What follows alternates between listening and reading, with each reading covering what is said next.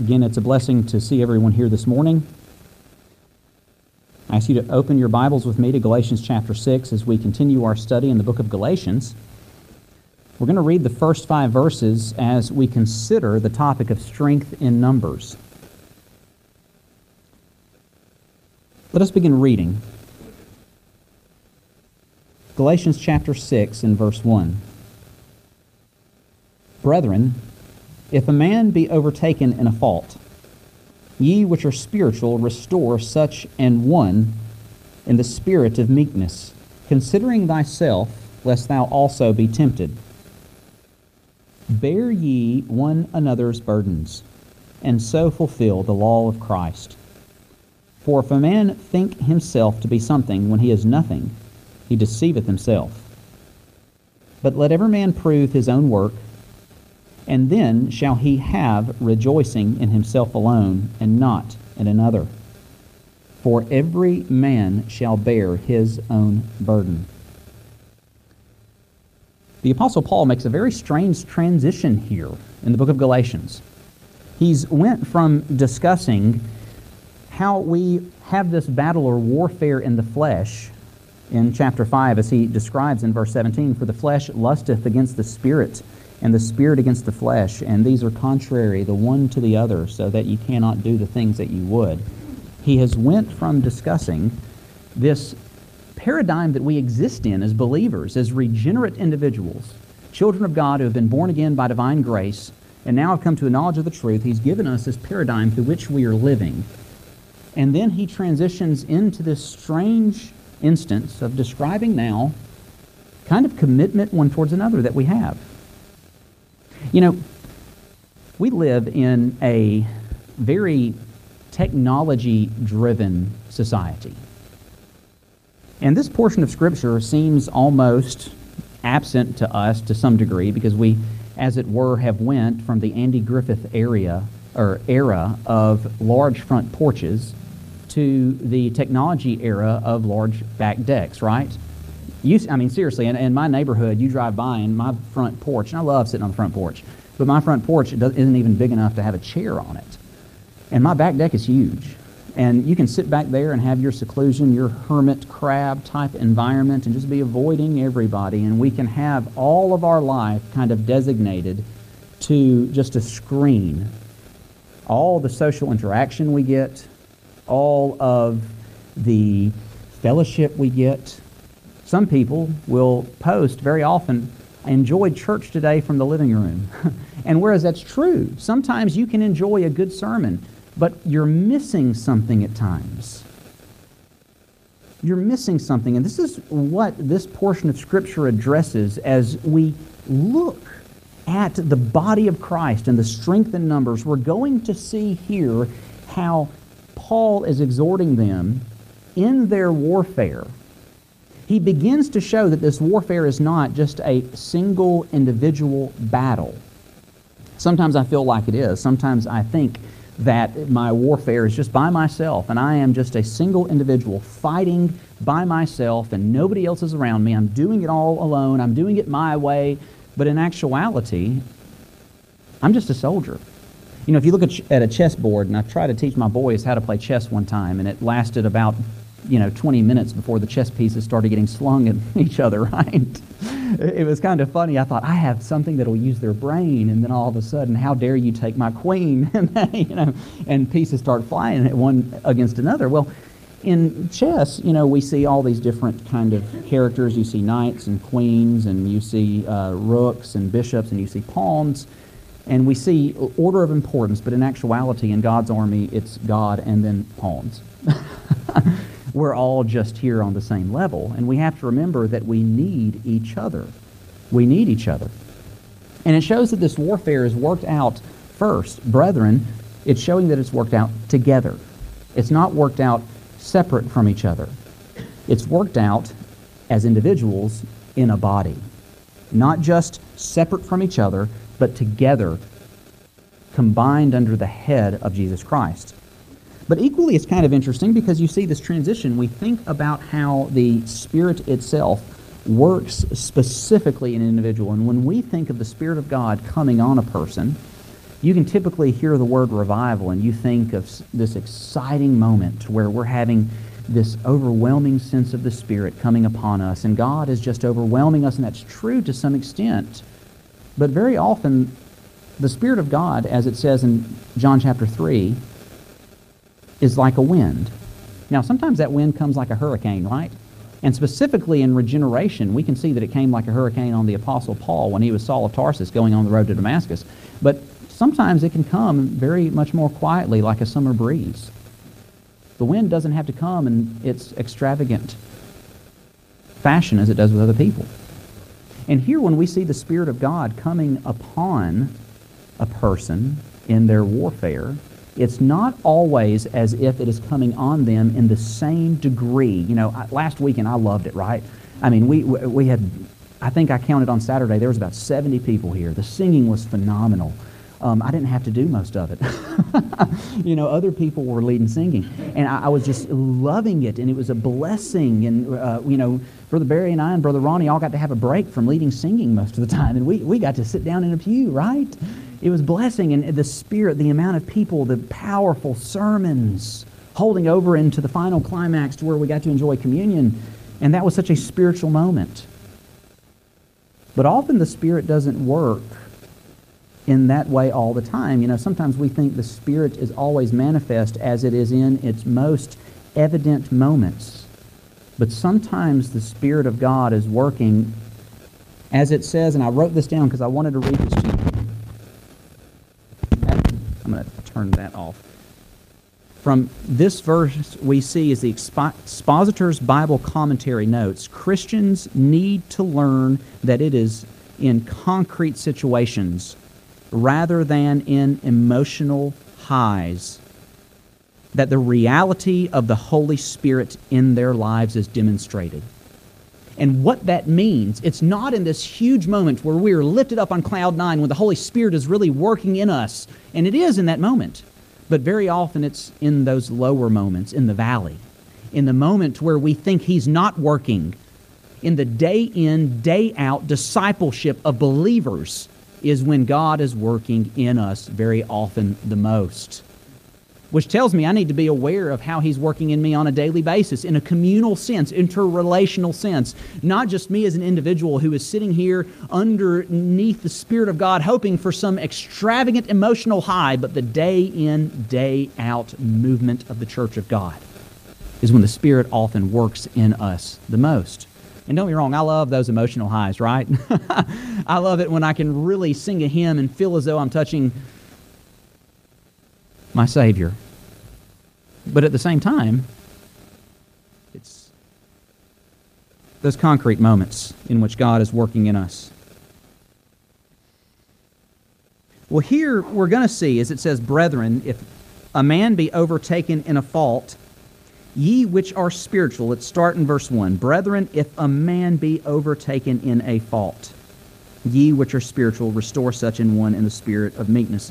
Um, first, we see that this is addressed to not just the ministry in general, but the brethren, and as I would put it, all the church in general. This is the job of every individual in the pew to help sustain the church body. There isn't one person that is excluded from this specific ministry that Paul gives as surrounding each other in this warfare. But when he says, if a man be overtaken in a fault, he is not saying that he is not saying that this is speaking of an unregenerate individual.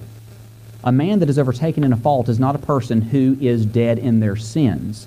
This is speaking of a believer in Jesus Christ who, as it were, has been caught off guard and slipped up.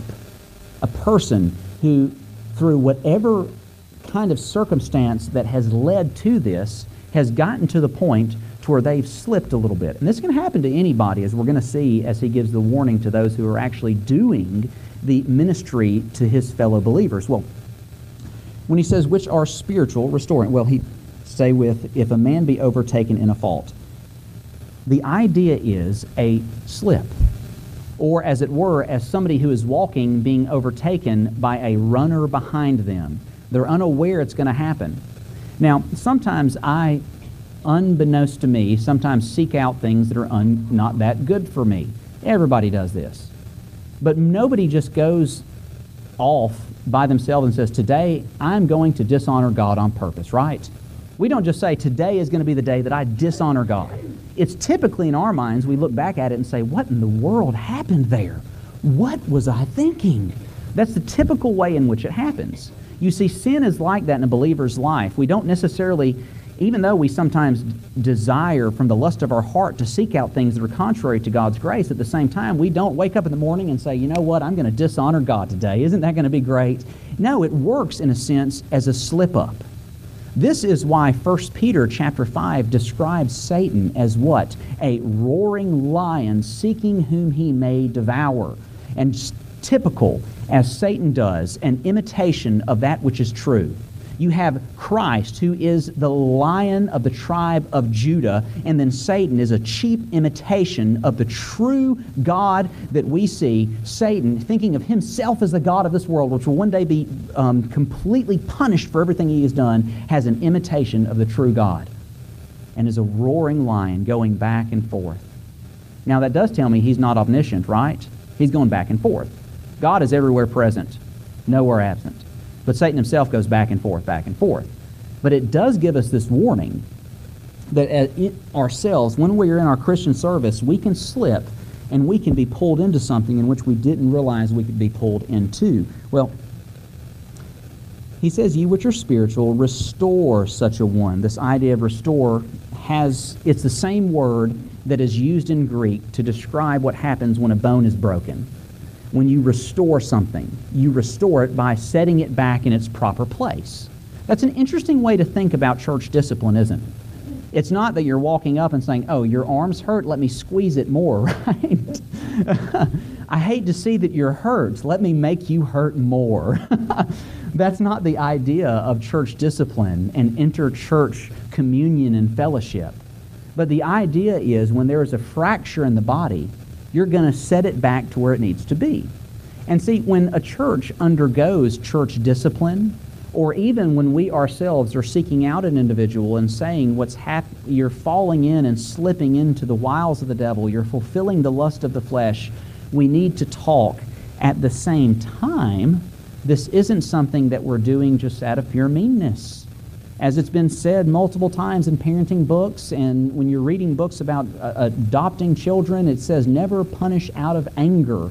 Likewise, this restoration is not something out of anger, but it's wanting to get the body back right. It's wanting to get the body back in place. You see, church discipline is out of love. I've always found it interesting that in the Gospel of Matthew, we find the first instance of the word church in Matthew 16, when Christ said, Upon this rock I will build my church. So immediately Christ defines for us how the church is built on God's sovereign grace. When he says, Upon this rock I will build my church, he's uh, referring directly to the fact the, that through God the Father, the revelation of Jesus Christ comes, and it's upon that revelation and God's sovereignty through which the church is built. Amen? And without God building the church, there is no church that will be built. Without God giving revelation of Jesus Christ, there is never going to be any church in this world because it takes the sovereignty of God to reveal Christ in your heart, and it equally takes God's blessings to reveal Him in your mind. And without God's sovereignly blessing, we would not have a church. Amen? There would be no believers in Jesus Christ apart from God's sovereign grace. It takes God's sovereignty. So, first, God in Matthew 16 defines what the church is, how it's built, and who builds it. And then, yet two chapters later in Matthew 18, it shouldn't surprise us that he moves from the institution of the church to then interrelational communion and fellowship he begins with talking about entering the kingdom as a child, and he talks about we should not offend any little one. He goes into the fact that if a brother has offended you, you go to him alone, and then if he do, will not hear you, you go to him with other witnesses, and if he still will not heal, hear, then you go to the church and let the church make in wisdom under the word of God a ruling in this sense, because the church is an accountability group. To restore, to restore that fellowship between brother and sister in Christ, between brother and brother, between sister and sister, between all those in the body of Christ, to restore that fellowship, to mend that fractured bone. And he ends in Matthew 18 by, you know, they ask, well, Lord, how many times should I forgive somebody, right? Seven times? And Jesus looks and says, 70 times? Yeah, he just basically says, there's not a number really. When Christ uses that phrase, what he's saying here is you're putting a small number on it. See, somebody might say, the reason I make this distinction, because somebody may um, do that multiplication and say, all right, I can get to this point. I'm done with you. I fulfilled Christ's legal commandment. But then he says, no, the idea isn't a specific number. The idea is there, what you're thinking at is very minute compared to the forgiveness I'm telling you to forgive them. And you see, even in church practice, it's more than just we are here being regulated under the Word of God in worship, but equally the way we commune with each other in fellowship is going to fall under the Word of God. We understand that we have this principle of restoring one another, restoring, fixing that fractured break.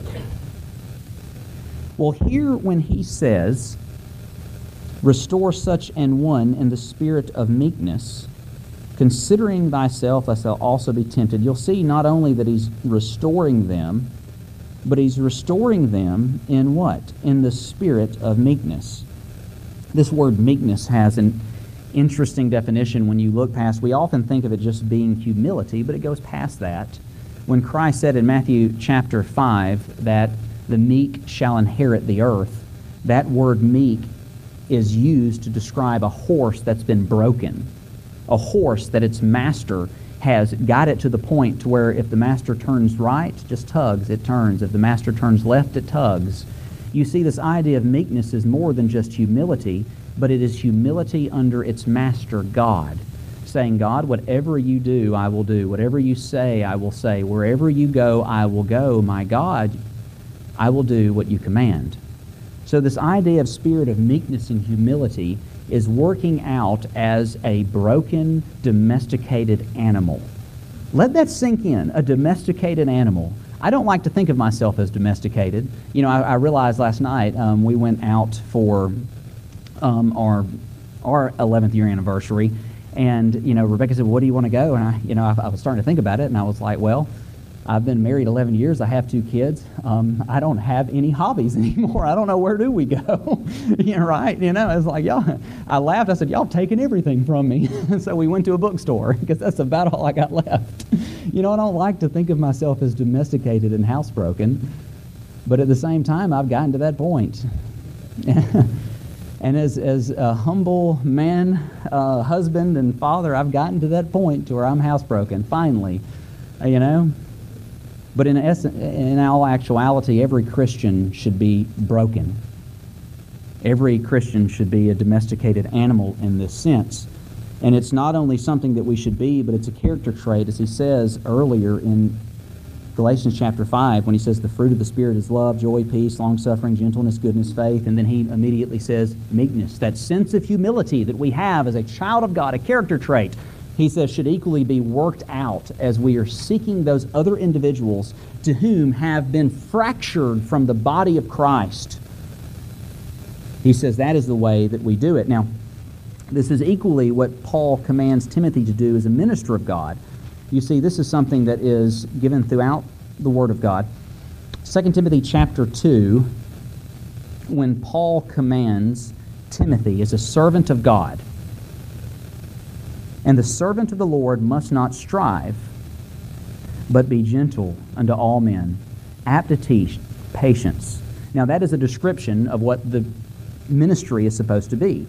Now, when he says must not strive, you're not warring, you're not fighting, you're not just uh, have a warmonger's mentality, but the mentality of the ministry is gentleness, apt to teach, and patience. I must be gentle, I must teach, and I must be patient while doing it. But then he says, in reference to those to whom he's teaching very often, in meekness, in humility, in brokenness under God's grace, instructing those that oppose themselves. if peradventure God will give them repentance to the acknowledging of the truth. So he says we are to be meek to the individuals to whom we are teaching. And he says, now we have to understand that God is the one that grants repentance. Amen. If God will peradventure will give them repentance to the acknowledging of the truth. Ultimately, their repentance, ultimately, the work of God in their life is dependent on God. But I am yet to still continue to follow them, instructing them in meekness. And I love the way that it words this those that oppose themselves. Now, if you're opposed for telling somebody about the truth of grace or even telling somebody that they've been fractured from the body of Christ, if you yourself feel as though you are opposed, remember that you're not the one really being opposed. A child of God, when he goes against the Word of God, is really opposing themselves because their identity is in Christ. But we have this view of meekness. Well, let's continue. We are to help those that have been fractured from the body of Christ in a spirit of meekness, and we are equally supposed to, further described in verse 2, bear ye one another's burdens, and so fulfill the law of Christ. That phrase, bear ye one another's burdens, can be summed up in the phrase, share the load. Uh, we used to do this in school, and it ended up hurting folks a few times. You get one person, and you know you can't really hold somebody up by themselves. But if you get a lot of people and everybody just puts two fingers underneath them and surround them, you can hold an individual up by each person putting two fingers underneath them. Why is that? Because the sheer weight of that individual is being held evenly across all those fingers. It's kind of strange how that works. Now, if you move a few people's hands, the weight increases on everybody else, and that person is going to end up getting hurt. Trust me, I've seen it happen. And we stop trying to do that. The idea is here that as we help that person that has been fractured from the body of Christ being pulled back into the body, it's not just that we're getting them back in the body to sit in the pew, but we're equally helping them underneath this burden that they have had. And this burden can be anything. This burden could possibly be a sin that has overwhelmed them, but it could possibly also be depression, frustration, sadness, the loss of a loved one, there is nothing more encouraging to an individual who has lost, let's say, whether it be their spouse or their child, or whether it be one of their loved ones, to be surrounded by the body of Christ in that time of need. Why is that? We started by saying that this message was going to be called Strength in Numbers. It's strength in numbers. It's easy to lose sight of your joy in Christ if you are sitting in darkness by yourself. But if you are surrounded by individuals that are reflecting the light of Christ and the gospel of Jesus Christ around you, how much harder is it going to be to be sad? It's going to be a lot harder, isn't it? When you're surrounded by a community of believers who are smiling, who are rejoicing, who weep when you weep, who rejoice when you rejoice, who when you are sitting down there, sadness, and you come along like Ezekiel and sat where they sat how much more are you going to be able to stand up and rejoice with them when you are surrounded by individuals who are praising God? It's a lot easier, isn't it? It's harder to do it alone. I mentioned this multiple times in the past couple of weeks, and I'm going to mention it again right now. It should not surprise us, again, that when Satan tempted Jesus was not when he was with the multitudes, was not when he was with uh, his disciples. But when Satan tempted Jesus Christ, the Son of God manifest in the flesh, was when he was alone in the wilderness. And if he does it to the Son of God, you know when we're by ourselves, he's going to do it to us. This should exhort us in some sense to um, seek out the body of Christ. Now, I, have been amazed, you know, we have. it's kind of strange, and I'm not saying this to belittle when I say this, but we have multi-campus ministries is what it's called. And I wish I could get through to believers, to Christians, that when you're in the hospital, that screen's not going to visit you.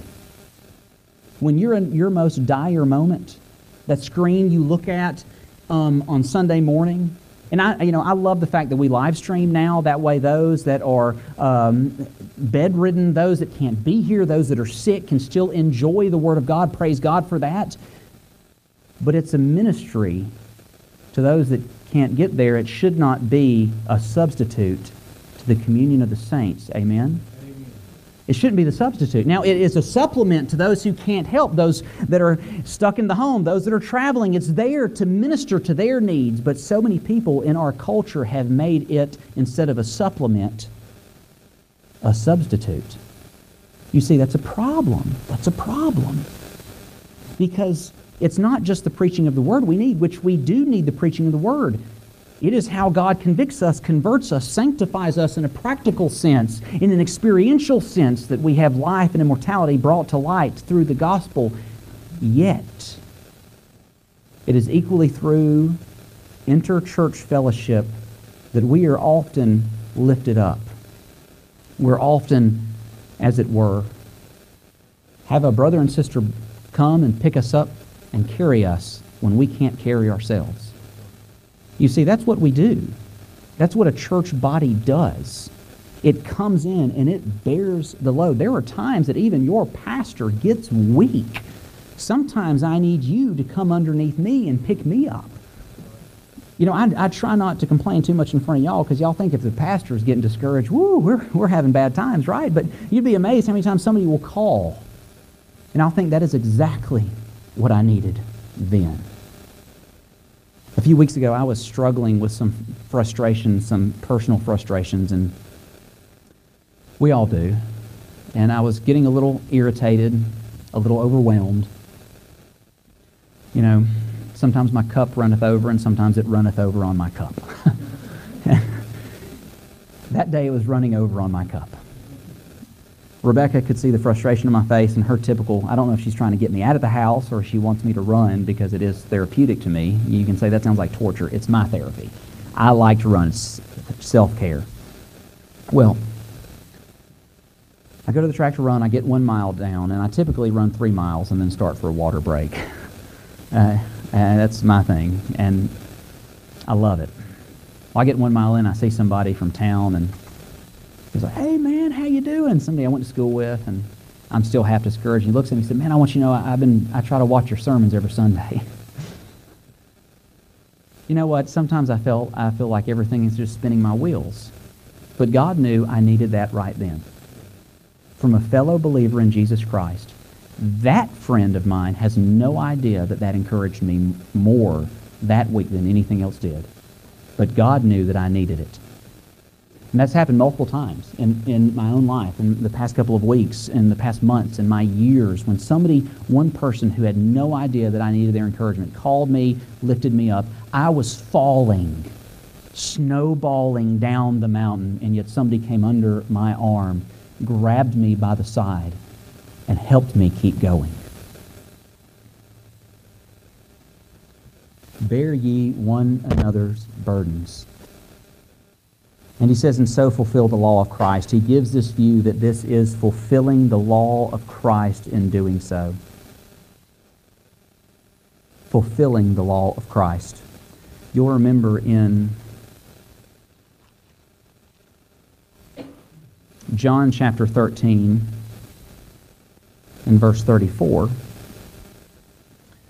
a new commandment I give unto you, that ye love one another as I have loved you, that ye also love one another. Now, you'll first recognize this isn't a new commandment in one sense. This is from the Old Testament. This is from the book of Leviticus. This is reinforced multiple times when people would ask him, What is the chief commandment? What is the second commandment? What is this? And he would say, Love thy God with all thy heart. And the second greatest commandment is this, that thou love thy neighbor as thyself. But the way that it is new is because it is attached to an example or an object. When he says that ye love one another, he says, As. He connects it to an example that it was never connected to. Because Christ did not just love in this I want to be seen sense. He didn't just meet the need. Christ came. He took on a human body. He washed the feet of sinners. He loved the unlovable who didn't love him, and he died for them and was resurrected the third day for their justification. Christ says, As I love you who hate me, love each other. You see, Christ takes it to a new place. He connects it to the example of himself as he says, A new commandment I give unto you. And he says this in verse 35. Speaking of this law of Christ, by this shall all men know that ye are my disciples, if ye have loved one another. You know, it does not say, by this all men will see your selfie of you serving other people, and by that they will know. This isn't something that they're broadcasting out. It's a natural way of life. It's not something that is done once a year, but it's something that is worked out all throughout the year in the body of Christ, serving one another. It's a character trait that is permeating from the house of God. As light permeates, even underneath the door, you can shut the door, but light is going to get out. It's not something that they're here trying to just say, look at what we're doing, right? It's something that's just done. Like a body that is here serving itself as the, you know, the human body, its brain, the eyes, the immune system is so amazing.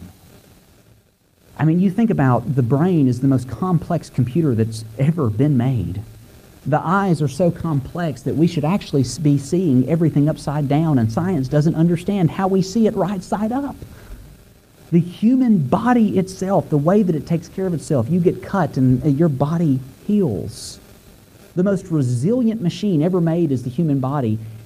And I don't have to think, Josh Winslet, breathe. Josh Winslet, breathe. I don't have to think, okay, heart, keep beating. Come on, heart. Keep going. I don't have to think, oh, I'm cut. Hold on. It's fixing itself. Hold on. Give me a moment. I don't have to do that. Why? Because the body does it naturally. And the idea is here that we're not, and we are pursuing love as a congregation. That is what Christ is commanding them to do. But when he says that ye love one another, and by this all men shall know that ye are my disciples, if ye love one another, he's saying this isn't just something you're doing once a year or taking pictures of yourself, but this is what you do naturally as the body of Christ. You're just doing it. It just happens. He says, Fulfill ye the law of Christ doing this. Okay. He continues. You see, verse 2 describes what is said in verse 1a, the first half of verse 1. But verses 3 through 5 are an exposition or commentary on the second half of verse 1. Notice this. Verse 1 is described in verse 2. The first half of verse 1 is described in verse 2. And when he says, Consider thyself, lest thou also be tempted, it is described in verses 3 through 5. So Paul gives the immediate command that he gives in springboarding from this warfare that is not alone to then describing it in a two part section. When he says, Bear ye one another's burdens, then he then goes on in verse 3 to say, For if a man think himself, he is describing or further expounding on where he says, Consider thyself, lest thou also be tempted. He is now talking about those who are spiritual, who are supposed to restore other people. Now, this phrase, spiritual, is not saying that those who are the leadership in Christ, under Christ, the ministry of the gospel. Now, it's true that the ministry is supposed to be here to preach the word and minister to them in that fashion.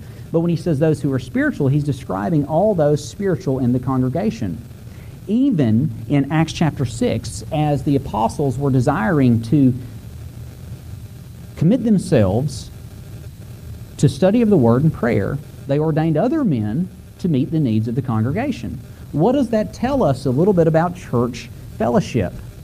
That tells us that this restoring and loving and taking care of one another and bearing one another's burdens happens outside, it happens within, but it also happens with outside the context of the pulpit. It happens in the context of the pew. It happens in the context of you. and I didn't do that on purpose to rhyme, but it does. It goes to the pew, it goes to you. It is for you to do this one with another. But he says, in reference to that, he says, Consider thyself. And in verse 1, you notice he says, Brethren, if any man be overtaken in a fault, ye which are spiritual. But then at the latter half of that verse, he says, Consider thyself. Now, something that you may miss in people think that the thys and these are all confusing in the King James Bible. It is not. And I actually prefer them, and this is the reason. Pronouns with a T in the King James Bible are here for us to show singular pronoun, one person, one person. The Y's in the KJV are plural.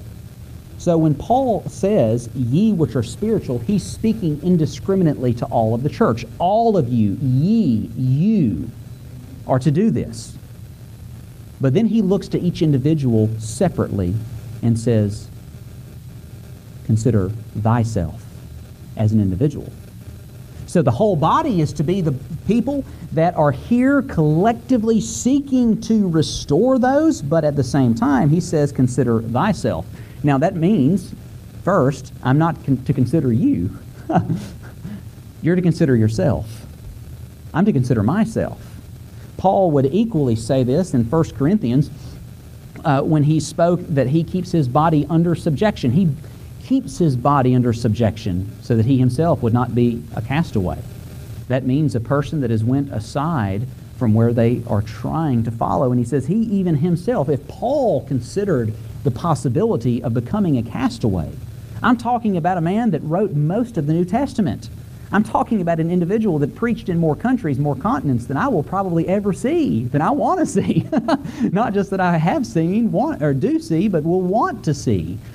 He's preached in more places. God used him instrumentally to preach to Gentiles and to go throughout Europe and Asia Minor. Yet Paul himself said, I can become a castaway.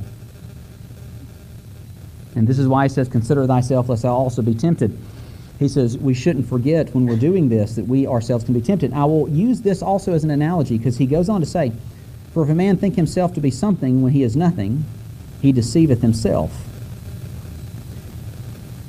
I th- this is my personal opinion, but I think it can apply to the text here. I don't think we can serve one another unless we are considering ourselves. Why do I say that? To be able to serve somebody in Christ, it takes a certain amount of empathy to consider ourselves, where we are, where they're at, to place ourselves in their shoes, and to realize if not for the grace of God, thus would I be. Even in Matthew chapter 5, when it says, Blessed are the merciful, that comes from a word which doesn't just mean mercy, but which equally means a person who is placing themselves in the shoes of another. It's only used one other time in the New Testament, and it's in Hebrews chapter 2 when it's speaking of Christ who was made flesh. He was made like unto his brethren that he may show them what? Mercy. So the only way that we can actually fully show an individual mercy is how? By considering ourselves and understanding that if not for the grace of God, his sustaining power, His mercy, the fellowship of the saints, the communion of the saints, if it was not for God working in me constantly, I would be far worse than the worst wretch that has ever existed. And He says, Consider thyself when he says the spiritual person, but the fact is that the spiritual person, a person who is mature in Christ, is considering himself. See, that is also implicit that a person who is spiritual is considering themselves and who they are and what they are. And he says in verse 4, But let every man prove his own work, considering himself, again examining himself, that he should be rejoicing in himself alone and not in another. Don't look at the inadequacies of other and think you're better than somebody else. And then he says in verse 5, For every man shall bear his own burden. Two ways we bear our own burden. One, each one of us is part of this ministry, but each but equally each one of us is going to bear our burden before Christ. Now I want to give you a little bit of encouragement in closing. Because this inter-church fellowship can be so easily lost. And it's really hard to find, but I want to give you a little bit of encouragement. You know, the average church size in America is between 75 and 150 people. I know that sounds like a primitive Baptist megachurch, right? that, that, that, sounds like a PB megachurch. You know, get a satellite campus. We got over 100. You know, it's, but in actuality, the average church size in America is between 75 and 150, somewhere in there. So I would say anywhere from 150 or beneath has this specific strength You know, when you get to where the church is so big, and this isn't con- to condemn, again, this is not, but this is showing the strength of the average or smaller church. When I walk into some places and I may sit down, there is so many people there. It's almost like, I don't know if I shouldn't be admitting this, but in my teenage years, I went to city stages, and you go out there and walk these city blocks, and there are thousands upon thousands upon thousands upon thousands upon thousands of people there. And you're, you know, I'm having a great time because, you know, I'm just like, this is fun. You know, everybody else is getting claustrophobic, and I, it's amazing to me, but you don't know anybody there. There may be somebody you know six blocks over, and you have no idea who they. I mean, you, you know they're there, but you can't find them. they're there. The average size, the average church in America, the small churches in America have this strength that other people don't. The ability, the ability of community. Strength in numbers. When I walk in, I know your name. When you walk in, you know my name. We know each other. A lot of the mega church facilities will create, and again, this is not condemnation, this is me pointing out a fact. They create what is called a small group. I had a friend tell me recently that he goes to a very, very large Presbyterian church. He said, you know, he don't know, he was laughing. He said, I don't know anybody there. He said, my small group, which is about 30 to 40 people, is my church. that's who I see. That's my fellowship. And I thought, that's interesting. Larger groups of people are making, as it were, small churches in their assembly to make up for the lack of community. What does that tell you about yourself? You have something to offer struggling sinners that are looking for peace in Christ. You have fellowship. You have a community. You have a group of people that can bear the burdens of life one with another. You have something to offer you have the gospel of Christ and the community of the saints. That's something that I promise the world needs. I've told people this. I have seen churches grow both spiritually and numerically under what most of you would probably say was mediocre preaching. And you can think that's what I'm getting right now. Well, I've seen it still happen. But you know why it happened? You know why it happened? Because when you walked in that door, you were overcome with love and with family. Brought a friend to church to Ebenezer, and I'll close with this. Brought a friend to church to Ebenezer. Back in 2004, maybe five. And you know, Ebenezer was, we always used to joke and say, that's a silly place, right? it was about 2005, and met every other Sunday and starting to bring some of my friends, and y'all know most of them. Uh, my brother called us the Goon Squad. Some of y'all called them the Entourage, and that's just, y'all know most of them. Well, we brought a friend one Sunday, and he was a nominal Christian, nominal believer, would just go on occasion. And we brought him. He said, Man, I had a great time. And honestly, I, I don't even remember what the sermon was that day. And I remember who preached that specific day, and it probably wasn't that memorable. I'm not trying to sound mean. Sometimes sermons aren't memorable. Sometimes mine aren't memorable. But he walked out and said there was something different about that day. And he looked and said, Y'all really love each other. He said, That was the best worship I've ever had. Honestly, the sermon wasn't good. But something changed in him because, because he saw a community of believers. He saw strength in numbers. He saw people wanting to fix the fracture, wanting to bear the burden of other people. He saw a community there, the strength of a small church, the strength of numbers. Let us have this mindset. Let us know that we can do this, that it's not just the pastor, it's not the pulpit, but it's you in the pew. Y'all are more important than me in a lot of ways in all ways. Christ is obviously the most important, but I will tell you if my preaching is sour every Sunday, no amens, but if my preaching is sour every Sunday and people walk in and they say, My goodness, this congregation loves each other, that will change the world. Let us pray. Gracious God, thank you for your love and thank you for your kindness. Thank you for your wonderful community of believers. Thank you, Lord, for every believer in Jesus Christ that is here today, for every person that is here to worship you in spirit and in truth. Let us, Lord, find strength one with another. Lord, let us be lifted up. Let the fractures be fixed. And Lord, let us, as we begin to fall, be picked up by our brothers and sisters.